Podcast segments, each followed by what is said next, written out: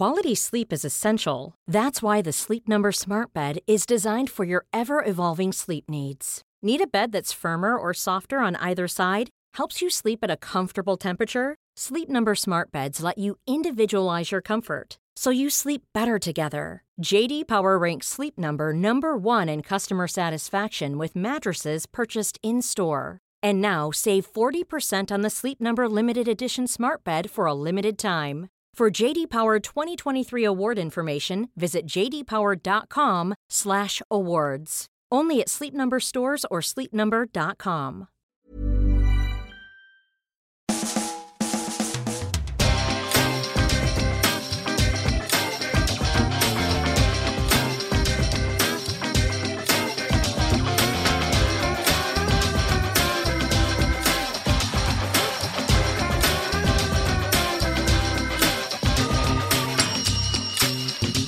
Hello there, welcome to a brand new Arseblog Arsecast right here on arseblog.com. How are you? We're heading into the second last weekend of the season. Where the hell is the time gone? Come on. Seriously. Anyway, I've got a beer. I'm sitting here. I've got a beer. And I've spent about the last five minutes watching a, a live stream of puppies on the Jimmy Fallon Facebook page. I don't know if we can hear this. Is it going? Here they are little Labrador puppies. He's got them for some prediction game. Puppy Predictor's dressing room, and there's little lab puppies all scrumpling around doing mad puppy things. And I'm thinking, I'd like that. I want a swarm of puppies to do a prediction game. I don't even care what the prediction is. When's the end of the world? When is Phil Collins going to release another? I don't care. But if I can use puppies to do the predictions, then I'm well on for it. So anyone out there who's got like a load of spare puppies that they want to lend me, and I do mean lend because uh, one dog is enough for me right at this moment in time. If I were to hit the jackpot and retire, like with the lottery or something, I would most definitely have more than one dog because I'd, I'd have a big house with a big garden and I would fill it with dogs and puppies and just keep adding puppy because when the puppies grow up, they become dogs. And I love dogs, but they're not as good as puppies. That's the that's the harsh reality of the situation. Actually, that's a lie. Dogs are kind of better when they do grow up and they stop weighing on the carpet and all that kind of stuff. But oh, look, look at them. They're all biting each other's tails. This is awesome. There's about eight or ten of them just all bundling about. Oh, this is brilliant. I might just do live commentary. Now they're jumping. Oh my goodness.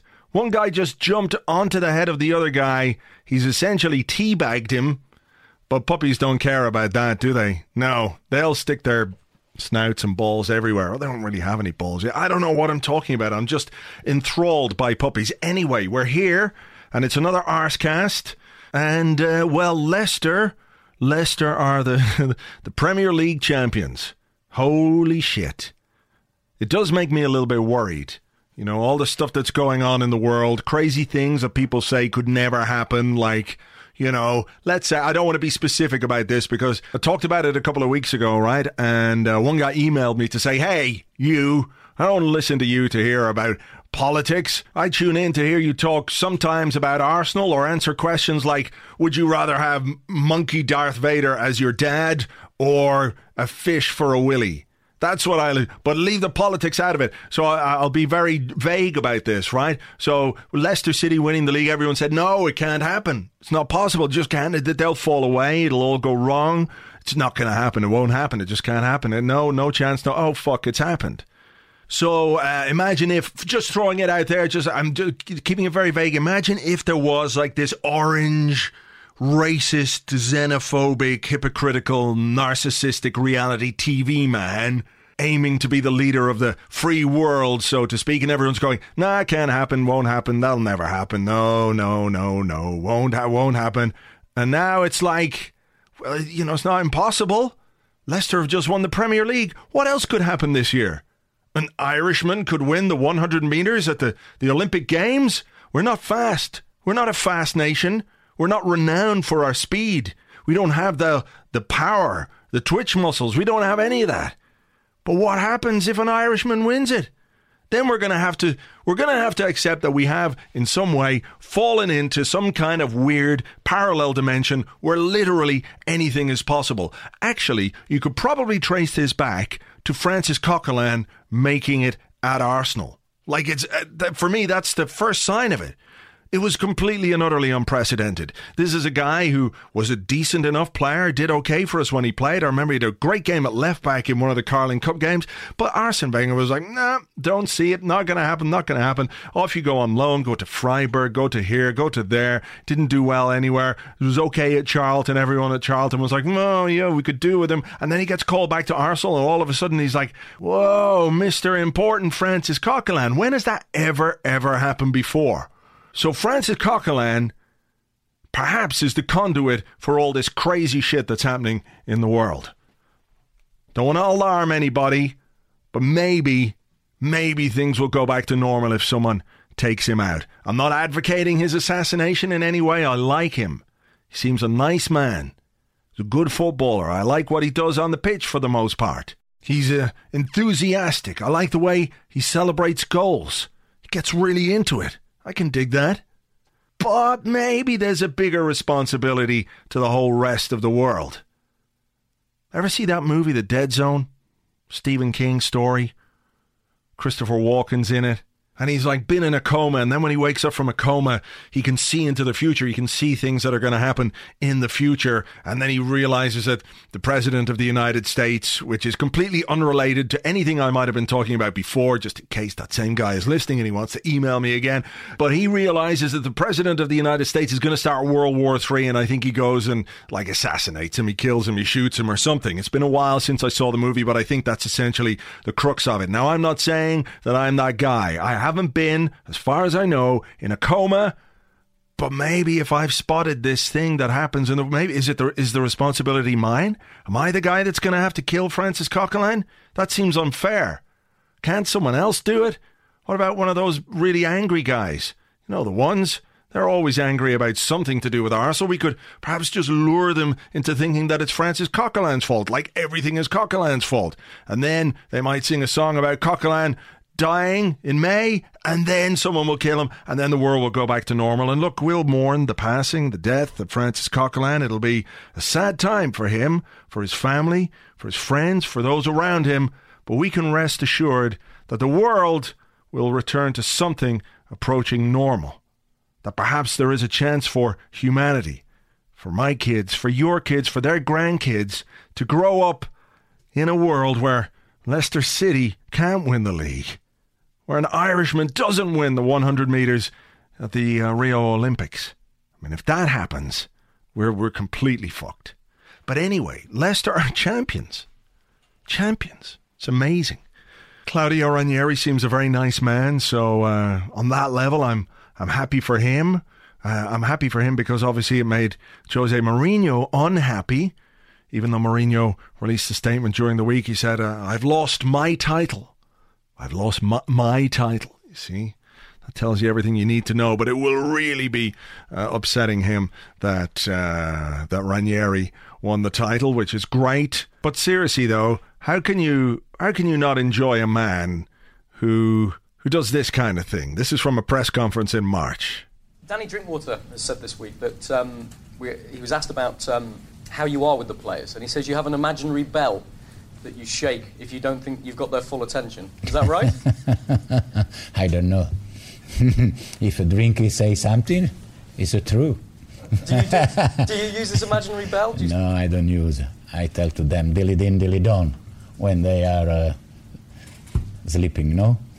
And then I buy to them a little bell. Okay, firstly, he, he, he called Danny Drinkwater Drinky, which is great. And then he rings his imaginary bell at them when they're when they're lapsing in training, when they're not giving it their all. So, whatever about Leicester and Claudio Ranieri, though, I think the way that the title was won perhaps gave us all something to enjoy. I don't mean, of course, that Jamie Vardy was top scorer or they kept out more goals at the back or kept more clean sheets. I mean Chelsea versus Tottenham on Monday night. Leicester could have won the league if they beat Manchester United at Old Trafford, but that was a 1 1 draw. So it needed Tottenham to drop points against Chelsea at Stamford Bridge. Chelsea, a side who really haven't given a shit for most of the season. They wanted to get rid of Mourinho. They got rid of Mourinho, and it's been a bit better under Guus Hiddink. But I didn't really want to watch it, so I didn't. I watched. Uh, I think I watched Game of Thrones instead. Dragons and boobs and swords and axes through the face and all that kind of stuff, which was kind of what I was hoping Chelsea and Tottenham would do to each other. And lo and behold, it worked. Maybe I've got magic powers, I don't know. But anyway, it was 2 0 to Tottenham at half time, and I was thinking, oh, fuck, this is shit. Like, nobody wants to see this. Nobody wants Tottenham to keep it alive. Nobody wants them to keep it going. Just know your place, you guys. Come on. And then Gary Cahill scored, and then the other stuff was over. So I watched about the last 20, 25 minutes of it, and Hazard scored with seven minutes to go.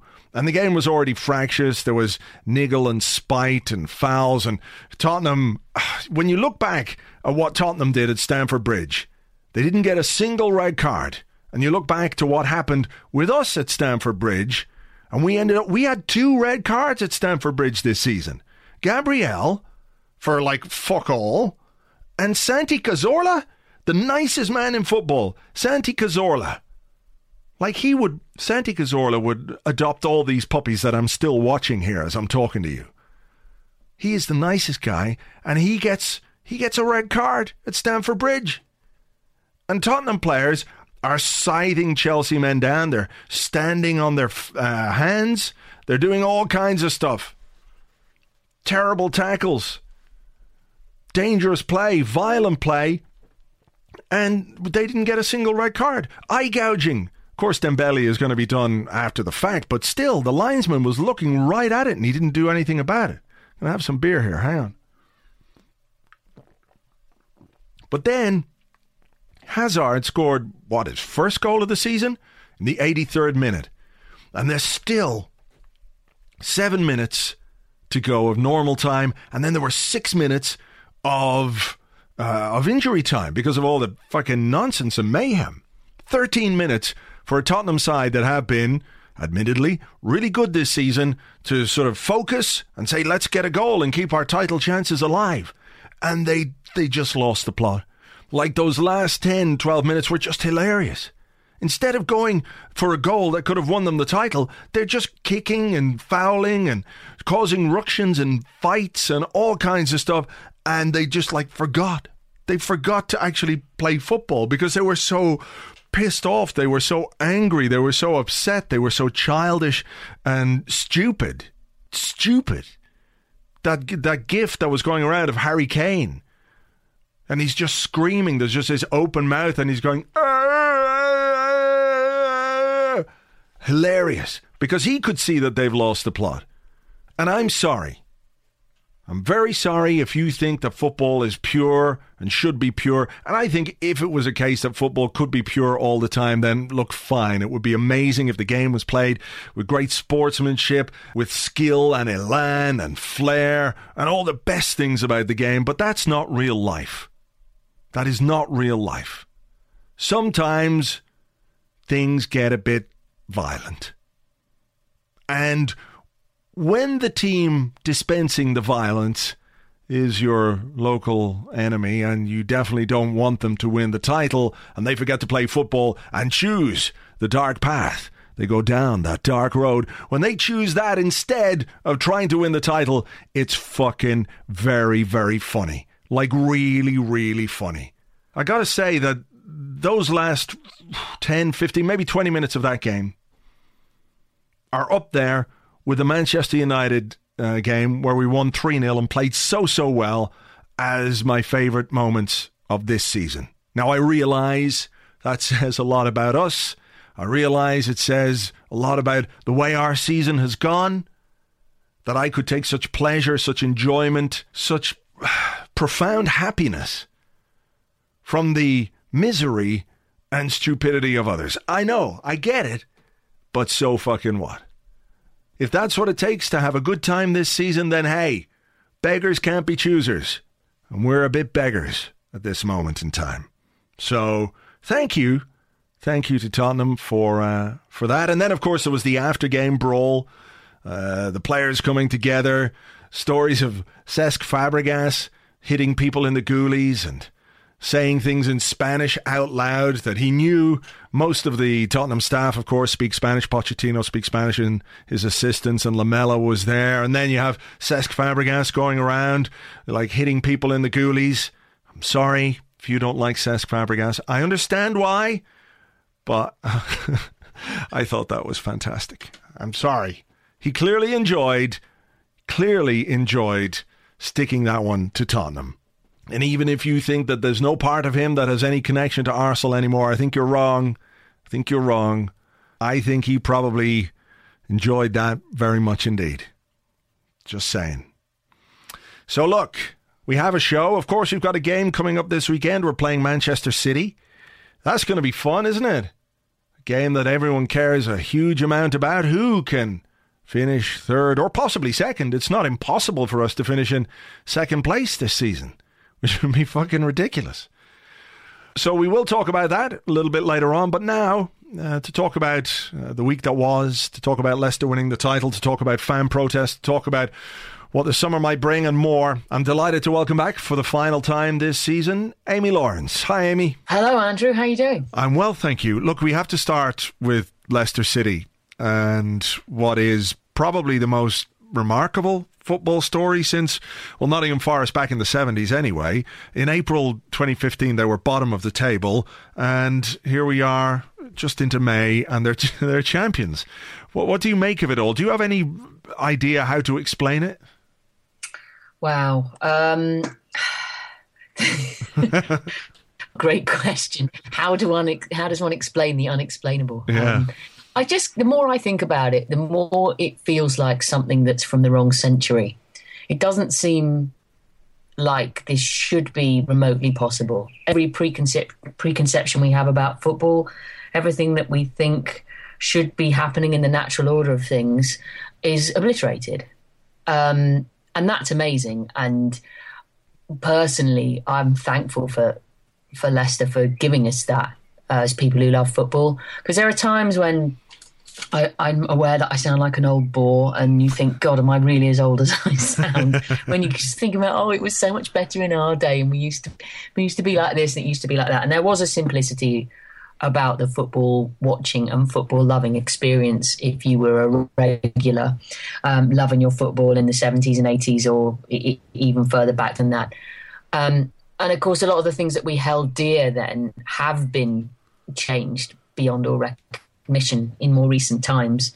I sometimes look at kids going to football now and uh, think what kind of experience they're having as their football experience, even though they absolutely clearly love it, compared to perhaps the experience that kids a few decades ago would have. Um, how much you identify with players, how much you believe your team might do something, the kind of the bubble that footballers tend to live in nowadays, mm. the sense of um, things being uh, quite orderly um, compared to how they used to be, for better or for worse.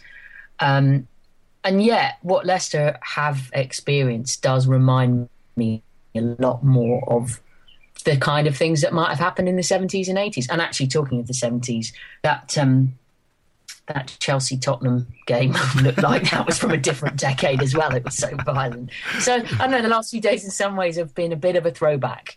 Um, and I think that that's brilliant because certainly from Arsenal's point of view, when you think that the whole, if you like, idea of how the club was going to be successful was based on financial fair play. Mm. And this idea that somehow you have to be competitive with the, the, the power bases that can flex their, you know, their financial muscle um, was was the idea behind trying to be successful. And actually the whole FFP thing sort of failed, and you think, oh, oh god, that's that then for everybody else, and yet it's not. Yeah. Because Leicester have shown the absolute antithesis of what you know being the most powerful team was supposed to be. It's not necessarily about having the most technically gifted players. It's not necessarily about having the most money it's not necessarily so that you spend 20 or 50 million pounds on a player and that means that they're somehow going to be better. Yeah. It's about an incredible amount of hunger and unity in the squad, and every player playing to a, a maximum they probably never knew they even had, and that's brilliant. Yeah, I mean it's it's it's very difficult to try and put into words what it's like um, because if you remember back in the 70s when Forest did it and I you know we grew up around the same time even then I wasn't aware of what an incredible story that was. And if you look at the the book by Danny Taylor and the film I believe in miracles when you look back on it it's it's absolutely absurd what Brian Clough did uh, at Nottingham Forest to go on then and win two European Cups. Of course what Leicester have done is do something similar different maybe but but similar but in the modern era when it's just like you say not not supposed to happen happen, or when the way that the game is structured, or the way that the big clubs have, to a certain extent, manipulated the game via their their power to make sure that it can't happen. So you have a club like Leicester who've done this, who've just blown them all out of the water. Incredible. And uh, Claudio Ranieri as well. Um, a man who I don't want to like dismiss most of the football managers, but I, you know his his uh, character and the fact that he's a gentleman really stands out. So it's very difficult not to be pleased for him as well. Yeah, and I keep keep thinking about how Jose Mourinho, you know, at the start of the season as manager of the champions, would have been feeling so utterly dismissive of the idea of Ranieri going to Chelsea. Uh, Ranieri is a manager that he has dissed whenever he's had the opportunity. I know there's quite a, a long list of people for, for that um, for Jose Mourinho, but you know Ranieri was quite high on the list of people he he didn't respect. Um, in that sense of well, you know, you don't win anything, ergo, what are you worth? Yeah. Uh, which, as a kind of basic principle, I think is a dangerous line to go down because if we can't value anything that isn't pure winning, that's probably a bit of a scary um, philosophy for life for most people. Yeah. Um, but you know, he he is an absolute star of a human being, and uh, uh, having been in the fortunate position to, you know, spend some time with him uh, over the years, he he really is as as sort of lovely as he seems. Um, I can't press that point enough. He's an absolute gent. Um, he's very funny. He has strong principles that he abides by. He's much cleverer than anybody thinks. Um, and for him to to have finally won something substantial while Mourinho's sitting on his backside trying to get another job is uh, something that pleases me immensely. The one of the things I suppose people talked about, certainly Arsene Wenger talked about it a bit this season, was an equalisation of talent across the Premier League because of the money that's come into the game. And you look at West Ham, who are riding high. Southampton were doing, you know, very well. They're up there, thereabouts. Um, for a time, a club like Stoke, who were able to bring in players like Bojan and Shaqiri and these guys who, who they just wouldn't have been able to do a few years ago there was a, a, school of thought, I guess, that this was part of the reason why the big clubs didn't do so well this season, that everybody's just a bit more competitive. Is there an element of what Leicester have done? They've sort of taken advantage of that to an extent because people point to how bad the big clubs were, but does it speak to perhaps a more competitive Premier League in general? Or are we likely to see a return to the status quo next season, do you think? really interesting point. Um, I mean, it, it, looks like there is that equalisation because, I mean, while the Premier League's always been held up as being a little bit more competitive overall in that sense that anyone can beat anyone compared to a lot of other leagues. Um, so I don't think it's overnight changed in that regard. I think you can't look at the kind of collective um, disappointment of Chelsea, Manchester City, Man United, uh, Arsenal, um, arguably go further down that list, including Liverpool or Tottenham or whoever. Who you know, Tottenham obviously had a really good season, but you know people will debate whether whether or not it's the ultimate is mm. as successful as it should be because they look like they were close, but. You know the, the, the main players that you would have expected. I'm just still struggling to get my head around the fact that not one of them got their act together. You know, you can envisage a situation particularly with man, you know managers changing regularly, new players coming in, and so on at, at all clubs. For all of the so-called big four, you know, to to underperform is really extraordinary. I mean, you just think one of them would have pulled, Yeah. their, pulled themselves together. And that was where Leicester, you know, will feel the stars were aligned for them. Um, and that's where you look at next year and think if um, West Ham improve on what they've done this year or or Tottenham or Liverpool under Klopp suddenly find those extra gears more consistently, or something crazy happens with Everton and you know it all clicks for them, or another club that you would expect to to, to not be amongst it suddenly ends up right at the top. Are we still going to see Chelsea, Man City, Man United, etc.? You know, drifting a bit. I don't know. Um, maybe Yeah. it's it's it's brought that brilliant unpredictability even more into sharp focus. So I think that's that can only be encouraged. Yeah, I think it's good. Overall, I think it is good if there's a more competitive league, um, and and perhaps some of the the waning interest people might have in certain elements of the game could be restored by the fact that you have a more competitive Premier League. And well, I, it's very difficult to see somebody doing what Leicester did again um, if the if the big clubs are shaken up a bit by those a little bit below them and even those further down, then I, I don't think it's any bad thing for football. So, um, from an Arsenal point of view, go on. Sorry. Sorry to d- dig in here, Andrew. Is, is that I reckon if you're a player for another club this year and you're watching what's happened with Leicester and you're watching how much those players have enjoyed themselves, um, basically for pretty much the whole season, particularly in the last few days. I, I would have thought that what they're seeing doesn't necessarily relate too much to their own experience. And that's the thing that I think it, it is hard to envisage how on earth it changes. But again, that idea of it being a bit of a throwback, I don't think you get many dressing rooms like Leicester's dressing room have been this year. Just because they've all been on this massive crest of a wave, and most of them are players who haven't had that success before and have been so desperate for it.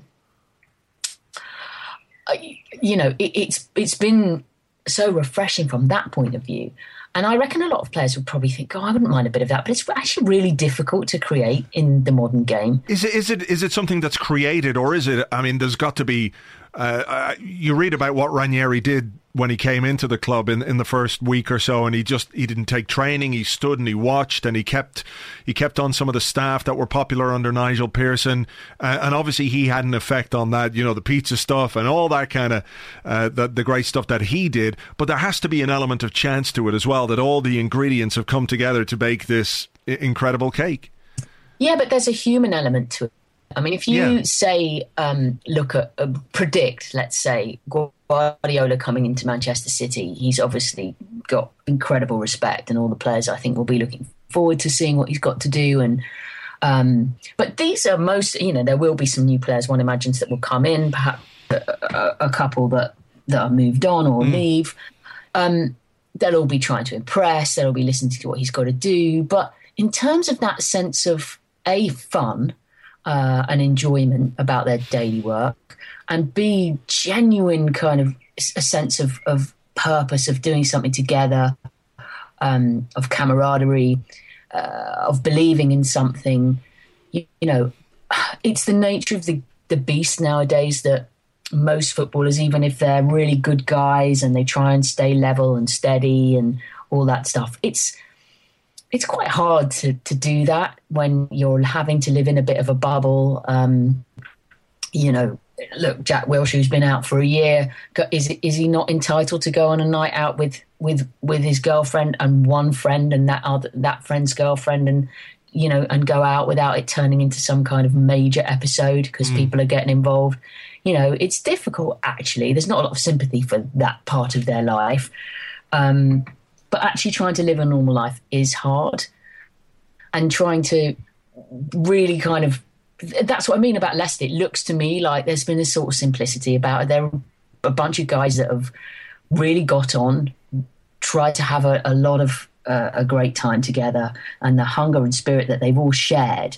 You know, you don't get the feeling that the ones who didn't play every week have been cheesed off and moaning to their agents and niggles and why is this one playing and I'm not. It's been more old fashioned in that they're all just kind of in there together. Mm. And I don't think that's a very easy thing to have in a club where there's probably usually a bit more competition amongst the players. They're all in ears of agents. The agents are in the ears of other people.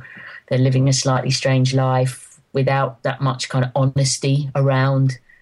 So I don't know. I'm waffling, but No, no, uh, get what I'm on about. Yeah, I I mean, is it a thing that it's easier to create something like that at a smaller club where you have these guys who've been.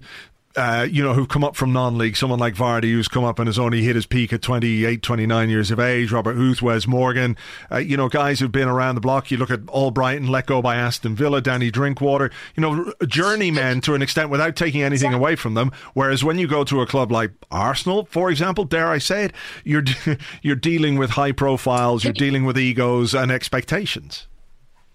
Can you think of one player in that Leicester squad that springs to mind that you think, well, they've had it easy? Hmm. easy, is it? To, to define that. And that's part of the makeup of those people and how much they've bought into what's been going on and, and, and the sense of possibility. I th- uh, it sounds absurd to say you can't be great or, or find that kind of atmosphere without having some struggle. And how do you define struggle anyway? I mean, are Arsenal players finding it a struggle this season? I'd say some of them are actually. I'd say some of them are probably going home feeling that this is really difficult. Hmm. And some people probably not catching, wouldn't think it were reasonable to cut them any slack for that. Yeah. It's different. It's, it's different, isn't it? Yeah, it is. It's, it's yeah, Like, different it boils down circumstances. to how much you feel you're valued, how much you feel determined to make the best of things, how much pressure you feel under. These these guys have not felt under pressure. It's a totally different situation. They've not felt under pressure. And when it came right down, enough, they've yeah. been going for the biggest thing, the best story you could ever imagine in sport, and they've not felt under pre- pressure. Yeah. And yet, there are probably a lot of players at a lot of bigger clubs who, who are earning a lot more money, who have had a, uh, got a lot more expectation on them, and people think they might be better players, who are under much more pressure every day of the week. Well, everyone expected them to fold, didn't they? Everyone. I mean, look, I, I said it on this podcast and on the on the other one that we do with James. It's like, no, Leicester aren't going to last. They're, you know, inevitably something will happen. Or right, they've gone this far, but when it comes to the run in, that's where the pressure will really mount. We've seen clubs, bigger clubs before, um, find that pressure far too much to deal with. As it turned out, Leicester, I won't say coasted through it. They obviously worked really, really hard, but they didn't look like a team for whom pressure was a thing. Whereas you look at what happened between Tottenham and Chelsea the other night, and Tottenham looked like the team that that felt that pressure. Yeah, I think so. Um, yeah, I agree with that. And Tottenham did did look under under pressure, and obviously it, it got to them. Um, but uh, that's strange because they probably didn't didn't need to feel under pressure. I can understand why they did, but actually they have had a, a season where I think when they when they get over the disappointment of probably allowing themselves to believe it might happen and then it not happening, they'll realise that overall they've had a lot to be encouraged about. So while Leicester are winning the title, um, at Arsenal, things aren't quite as rosy. There were protests um, in the in the stands uh, during the Norwich game. Uh, the atmosphere, I guess, was a bit weird because of that. And it was interesting to hear Arsene Wenger talk about how he expected it to be worse. Uh, He said after the game that we were expecting a sea of white. Uh, as it turned out, it was pockets of fans in the stadium. We've sort of been through the wares and the and the white fours of that. What what did you make of it, of it all? You were there obviously on, on Saturday during the Norwich game. How did uh, how did you see things? Yeah, I, I was there um, uh, uh, in in amongst the supporters, and uh, my fundamental feeling really was just disappointed that it's got to the point where fans are rowing with other fans over whether they should be protesting or not.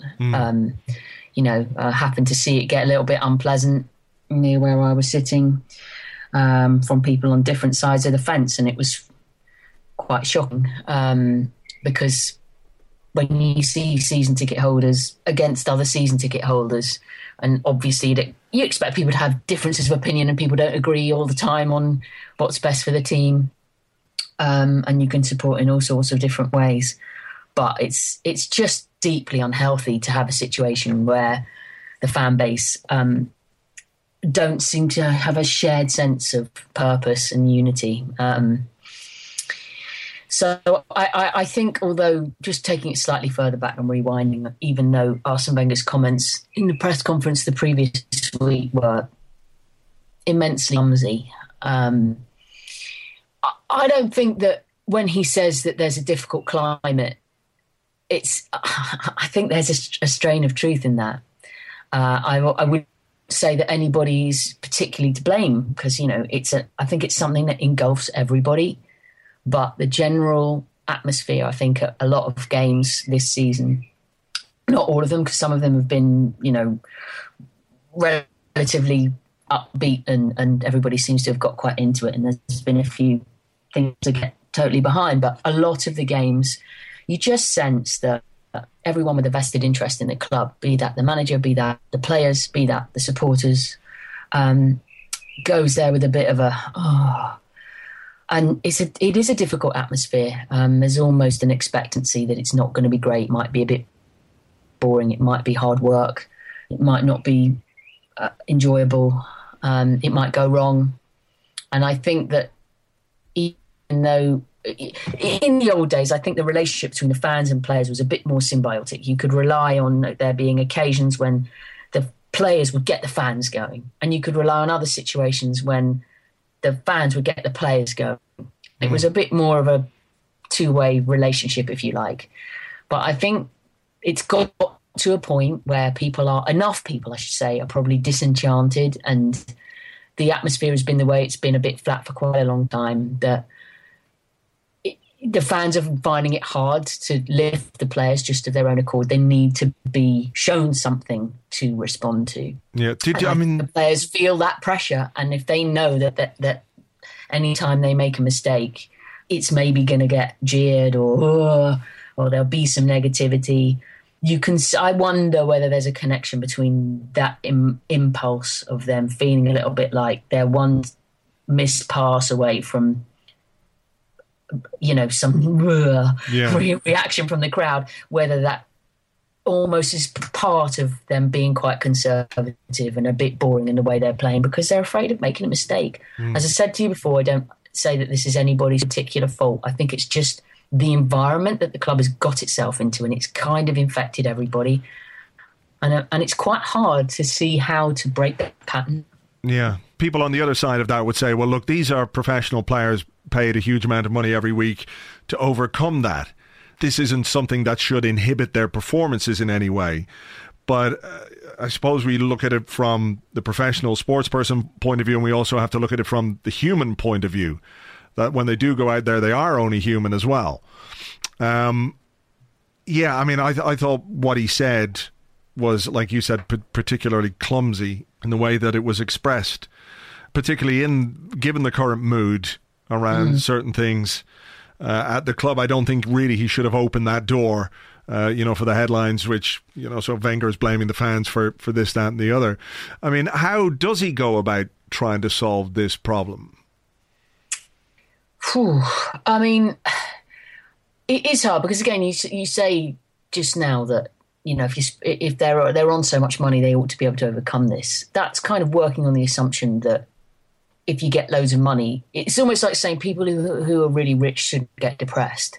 Yeah, and it does. Life just doesn't work like that. Um, it's not that simple. Um, just because you're a professional footballer and you're you're in theory really good at doing this thing and get paid a lot of money for it doesn't make you immune to feeling to having a crisis of confidence, for example. And I think look from the outside looking in, it looks like quite a lot of the Arsenal players over these you know, last six months since January, since Arsenal were at top of the table, have at some point or another suffered a crisis of confidence somewhere on the spectrum of that.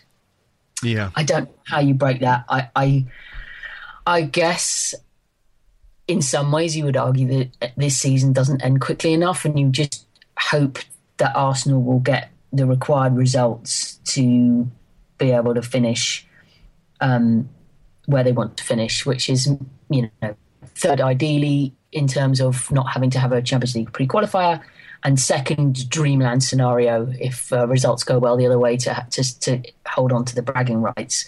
Um, but it, I do. This does have the feel of a season that just needs. I mean, I, I, thought that the players' body language, a lot of them at the end of the game, um, over the weekend, you could almost sense them thinking, "Oh, can, can, can we get over the line already?" You know. um, and if they're feeling that, I think everybody's probably feeling that yeah. to a degree. And somehow it's about regrouping over the summer and dealing with some of those impulses sure. that make that you know that are making them feel feel that they can't relax and play to their best. Yeah. We talked about Leicester Dish now. Every Leicester player has played this season better than you ever imagined that they would play. Most Arsenal players overall this season, when you look at this season as a whole, have come in below the level that you would think would be, you know, what you would what you would hope from sure. for them. We, um, so somehow that has to that, that they have to change that dynamic.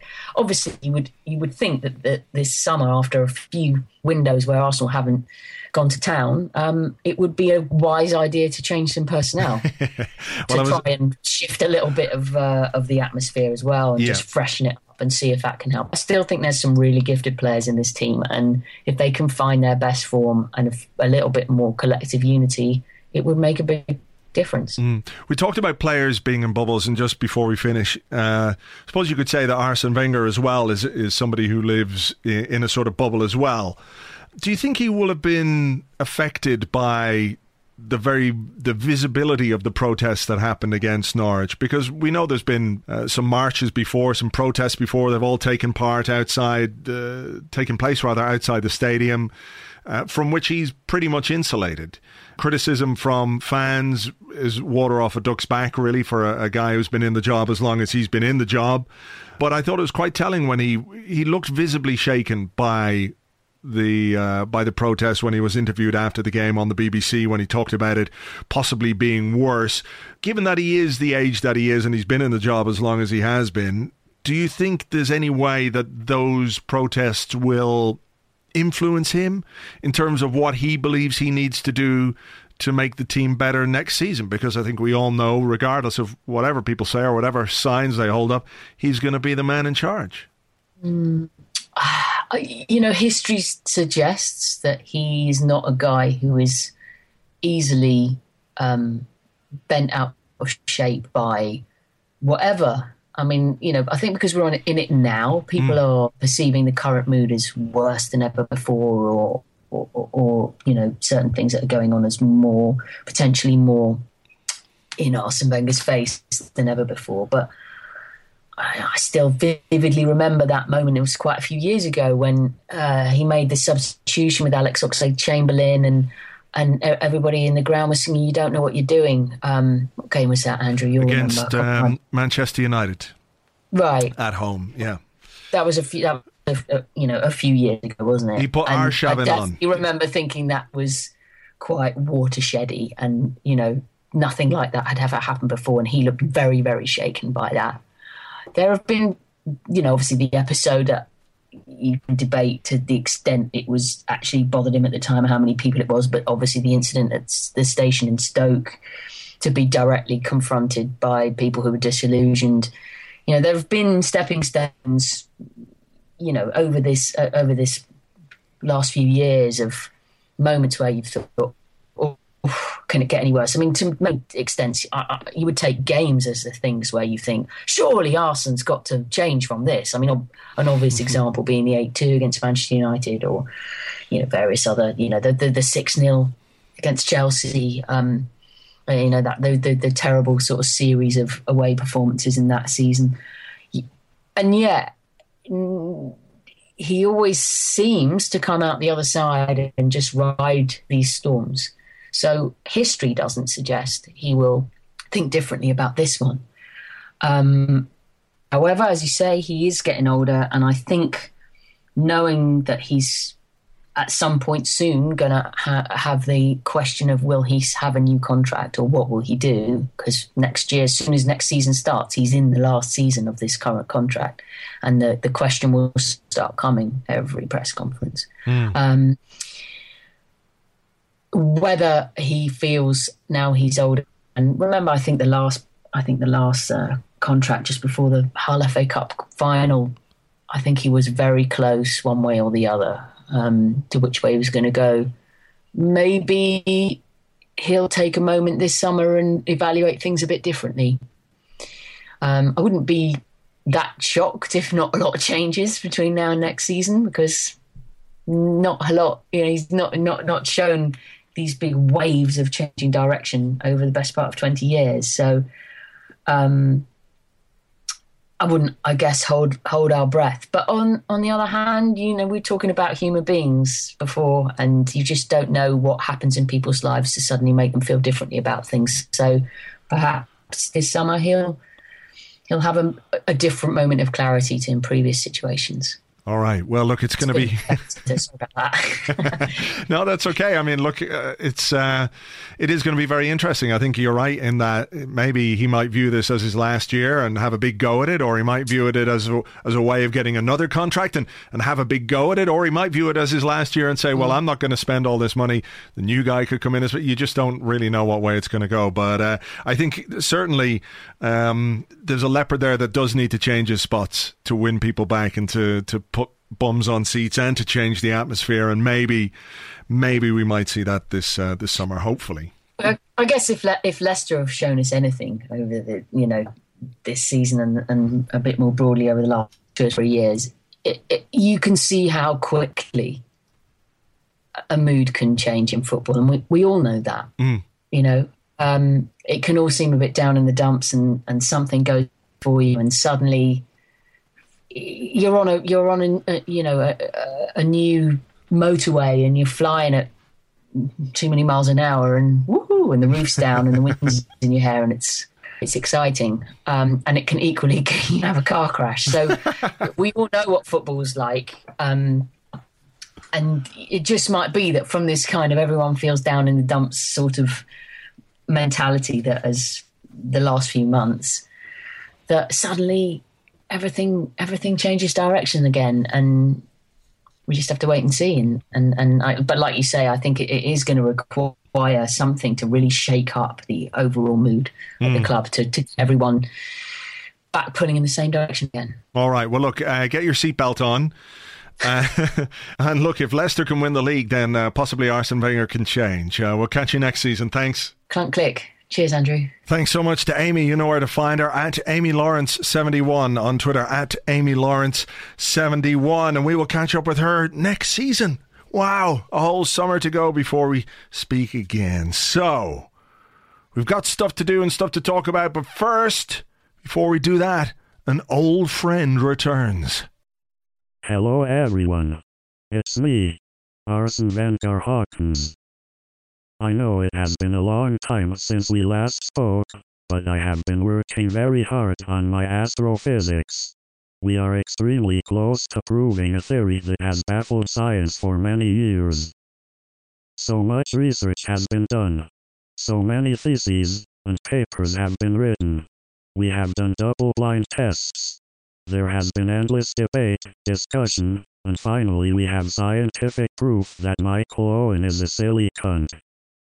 It's such a breakthrough. I have been watching the football, despite the fact it has not been very enjoyable. Seeing Spurs above Arsenal at this point of the season is both unpleasant and rare. As rare as Theo Walcott getting into double figures for goals. And poor old Olivier Giroud. What has happened to this lithe, fertile young man? There is an old saying in the scientific community Giroud is playing like a pissed up manatee. Still, at least Leicester won the league, not Spurs, and my arch nemesis Mourinho got fired. I enjoyed it a lot. Not as much as I would have enjoyed seeing him kidnapped by ISIS, held in captivity for two years, then summarily executed in 1080p, but you can have everything. Have a good summer, everyone, and enjoy all the money that Arsenal are going to spend on exciting, talented, and effective players. Ha ha. Ha ha ha.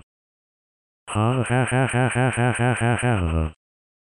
Ha ha ha ha ha ha ha ha ha. ha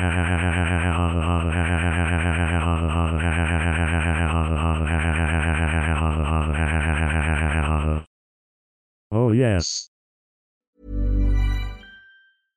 Hey, I'm Ryan Reynolds. At Mint Mobile, we like to do the opposite of what Big Wireless does. They charge you a lot, we charge you a little. So naturally, when they announced they'd be raising their prices due to inflation, we decided to deflate our prices due to not hating you. That's right. We're cutting the price of Mint Unlimited from $30 a month to just $15 a month. Give it a try at mintmobile.com slash switch. $45 upfront for three months plus taxes and fees. Promo for new customers for limited time. Unlimited more than 40 gigabytes per month. Slows. Full terms at mintmobile.com. Hey there, it's Michelle Norris. I'm host of a podcast called Your Mama's Kitchen. When I travel, I'm usually looking for a way to find a taste of home when I'm not at home. And one of the things I love to do when I am at home is entertain. And Airbnb allows me to do that. When I was in California recently, I rented a house that had a great kitchen. And when we were sitting around the table, we we're all thinking, we're in someone else's house. Someone could be in all of our homes as well. If you have a home, but you're not always at home, you have an Airbnb. Your home might be worth more than you think. Find out how much at airbnb.com/slash host. Who knows when we might hear from Arsene Wenger Hawkins again? I don't know if you got a little ad break in the middle there after Arsene Wenger Hawkins. Some of you might have got an advert, some of you might not have got an advert. Uh, but the sponsor uh, this week is cornerstone.co.uk. If you like shaving, well, nobody really likes shaving, do they? But if you like shaving cheaper and better, go to cornerstone.co.uk forward slash arseblog and you can get £10 off and you can sign up and they send you blades and a razor and all kinds of stuff. And I know that there are some podcasts out there who uh, who don't like shaving at all. Just, you know, beardy guys all look like Brian Blessed crossed with Roy Keane, crossed with. Uh, I can't think of anyone else who has a beard. Tom Cruise! Anyway, the blades are great and they do help support the podcast and it's really really very much appreciated so cornerstone.co.uk forward slash arseblog if you want to get £10 off your first delivery and if you don't like them they give you your money back 100% of your money back no questions asked the podcast, I'm very happy to tell you, was number one in iTunes again this week. So thank you so much indeed for that. Thanks for for listening, for uh, subscribing in iTunes, uh, rating and reviewing. It's uh, it's fantastic. I mean, when you look at who we were ahead of uh, in the uh, in the iTunes charts in the UK uh, this week. It's it's really quite something. So number one, Arseblog. Number two, Football Ramble. Number three, The Game, uh, the Times podcast hosted by Gabriele Marcotti. Number four, Football Weekly. Number five is a Five Live, and then there was a, a wrestling show and an NBA show and an NFL show. So it's fantastic to be top of that pile. And thank you to Adam Arsenal who sent me another uh, tweet to tell me that the Arsecast this week was number two in the iTunes charts for all podcasts in the UK, all of them, which is fucking, that's amazing. Um, so thanks very much indeed to everybody for listening. We try and uh, provide you with uh, a good show every week, more than one good show every week. Of course, we uh, have the Arsecast Extra. Myself and James are here on Mondays with the Arsecast Extra. Uh, so we're we're glad that people are listening and glad that people are uh, enjoying it. Um, and I'm not giving away any details just yet, but because we're heading into the final week of the season, James and I are going to do something a little bit different next week. We'll give you details of that on Monday on the Arsecast Extra. It's it's different. I think it's probably a bit mad, and I'm not sure exactly how it's going to work. But I said it to him. I said, "What about doing this?" And he went, well, "Okay, I guess we could give it a try." So we're going to do that. But tune into the Arsecast Extra on Monday for more details of exactly what that is. So there you go. So what else is there to talk about on this podcast? Well, we've got a game, don't we, against Manchester City? I feel like I'm forgetting something. I really do feel like I'm forgetting something here. I don't know what it is. I know there was something else that I wanted to talk about. This is where show preparation, writing things down, and having a bit of a running order, as they would make you do in a radio station, comes in handy. So you'd have a list of things that you're going to uh, talk about, and you go, oh, I've done that, I've done that. What's that thing I'm going to Oh, yeah, there it is. It's right there on the list. That's what I'll talk about. So it makes life easier, but you lose some of the spontaneity, don't you? Because I'm just going to sit here now and talk about the first thing that comes into my head.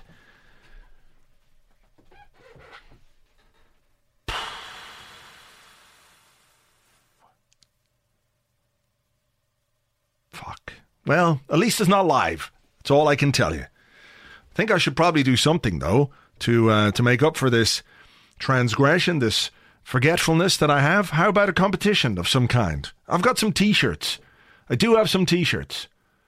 So um, I've got some Robert Pires dreamy T-shirts. How about those to give away? I'm gonna uh, give away three T-shirts. I probably don't have all the sizes. So please put your size in the email when you enter, and I will send you the closest approximate size to the one I have. I don't know, I think I probably only got small and large. I don't know. Anyway, look, how about it? It's uh, it's a lucky dip kind of stuff. If you want to win one, all you have to do is tell me. Oh, this again is show preparation. Okay, from which club did we sign Robert Pires? From which club did we sign Robert Pires when he joined the Arsenal? Uh, answers please to competition at arseblog.com. That is competition at arseblog.com. And I will give you the, uh, the winners on next week's final weekend of the season Arsecast. Isn't that something? If I remember, of course, I should write it down. I went about two weeks without giving the winners of the uh, Danny Karbassiyoon book, but that's that's on me. Um, right, we've got a game against Manchester City on Sunday. If we win that game, the minimum we can do in the league is finish third. We will have 70 points. Manchester United can only get uh, 69 points. Manchester City will only be able to get 66 points. And uh, I do wonder if it might be a good time to play them because if you watch the Champions League semi final in midweek, they didn't exactly look up for that, did they? I mean, this is a Champions League semi final, a chance to go and play in the biggest game in club football. Champions League final. It's all there. I mean, how could you not be like 100% just going for it? And Manchester City looked like they didn't give a fuck, really. Uh, if we scored, it'd be good, but like, you know, I'm not going to try that hard or anything. So if they can't get themselves up for that game, is it unreasonable to think that they might find it difficult to get up for a game against Arsenal, in which the the the, the biggest prize they can get from it is finishing third in the league? So, uh, you know, maybe it's a good time to play them. Of course, the other side of that coin is Arsene Wenger has to get his players up for a game from which the only, well, the most likely uh, outcome is that we we will finish third in the league. Of course, we could take uh, uh, go past Tottenham if they fail in their last two games. If the meltdown they had against Chelsea the other night like just continues and they implode and don't do anything in their final two games, if results go our way, then we could finish second. But realistically, realistically, it's going to be a third place finish. And there was an air of lethargy, wasn't there? An air of, oh, just get this fucking season over with, would you please? When we played Norwich on Saturday, Alexis storming off down the tunnel, uh, Mesut Ozil looking even less impressed with life and air and gravity than he normally does. And, you know, 1 0 against the Norwich side that aren't very good the previous game, and nil nil against Sunderland that aren't very good. And I know they're scrapping for their lives and you know, survival and all that kind of stuff. But come on. There's a reason why they're in the fucking relegation zone. It's because they're kind of shit. And, uh, you know, Man City, even if they don't care, are a bit better than that. So it's going to be an interesting one to see who gives most of a shit or who is the least worst on the day because that team will take the points. So we'll see. We'll see what Arsene Wenger does. So look, I'm going to leave it there because uh, we're. Uh, I don't know what else I'm going to talk about. To be perfectly frank, and next week is going to be ooh, a big week, exciting week. Tune in to the Arsecast Extra on Monday to find out more details of that. Uh, let's keep fingers crossed for the game on uh, on Sunday because if we do win, it would mean a really kind of cool team. I think for the final home game against Villa, probably people like Mikel Arteta playing Thomas Rosicky, his final ever appearance, Arteta's final ever appearance for Arsenal as well. Uh, so I'd like to see that actually. So if we could do the business on Sunday, that'd be swell. Uh, we'll cover the game, of course, uh, on the site, live blog, stats, match report, all the usual stuff. You can find it on site over the weekend. I'm here with James uh, with the Arsecast Extra on Monday. So until then, have a great weekend. Cheers. Bye bye.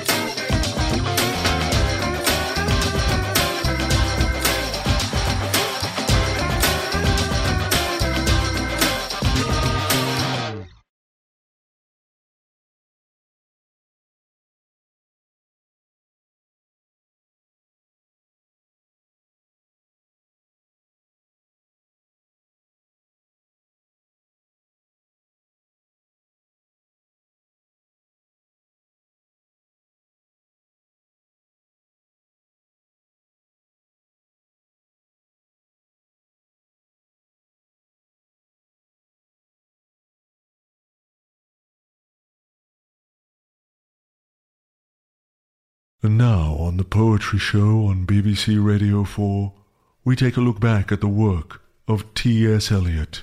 Eliot was an American born British essayist, publisher, playwright, literary and social critic, and one of the 20th century's greatest poets. His work inspired incredible devotion, and soon he had a massive fan base, akin to that of the great movie stars of the time, like Charles Chaplin. Devotees would meet in pubs and clubs around the UK and London to recite and analyze his work. Although aimed at a primarily younger audience, Old Possum's Book of Practical Cats, published in 1939, became one of Eliot's most popular books. From 1952, we've sourced a recording from one of Eliot's biggest fan groups, T.S. Eliot Fan TV, formed before television was ubiquitous across the UK. And here one of the members recites from Macavity, the mystery cat. Alright, look, settle down, settle down. Alright, great. Nigel is going to recite from Macavity, the mystery cat. Macavity's a mystery cat. He's called the Hidden Paw Blood, for he's the master criminal who can defy the law. Fam, He's the bafflement of Scotland Yard, yeah? The flying squad's despair. For when they reach the scene of crime, blood, Macavity's not there. Fam. Thank you.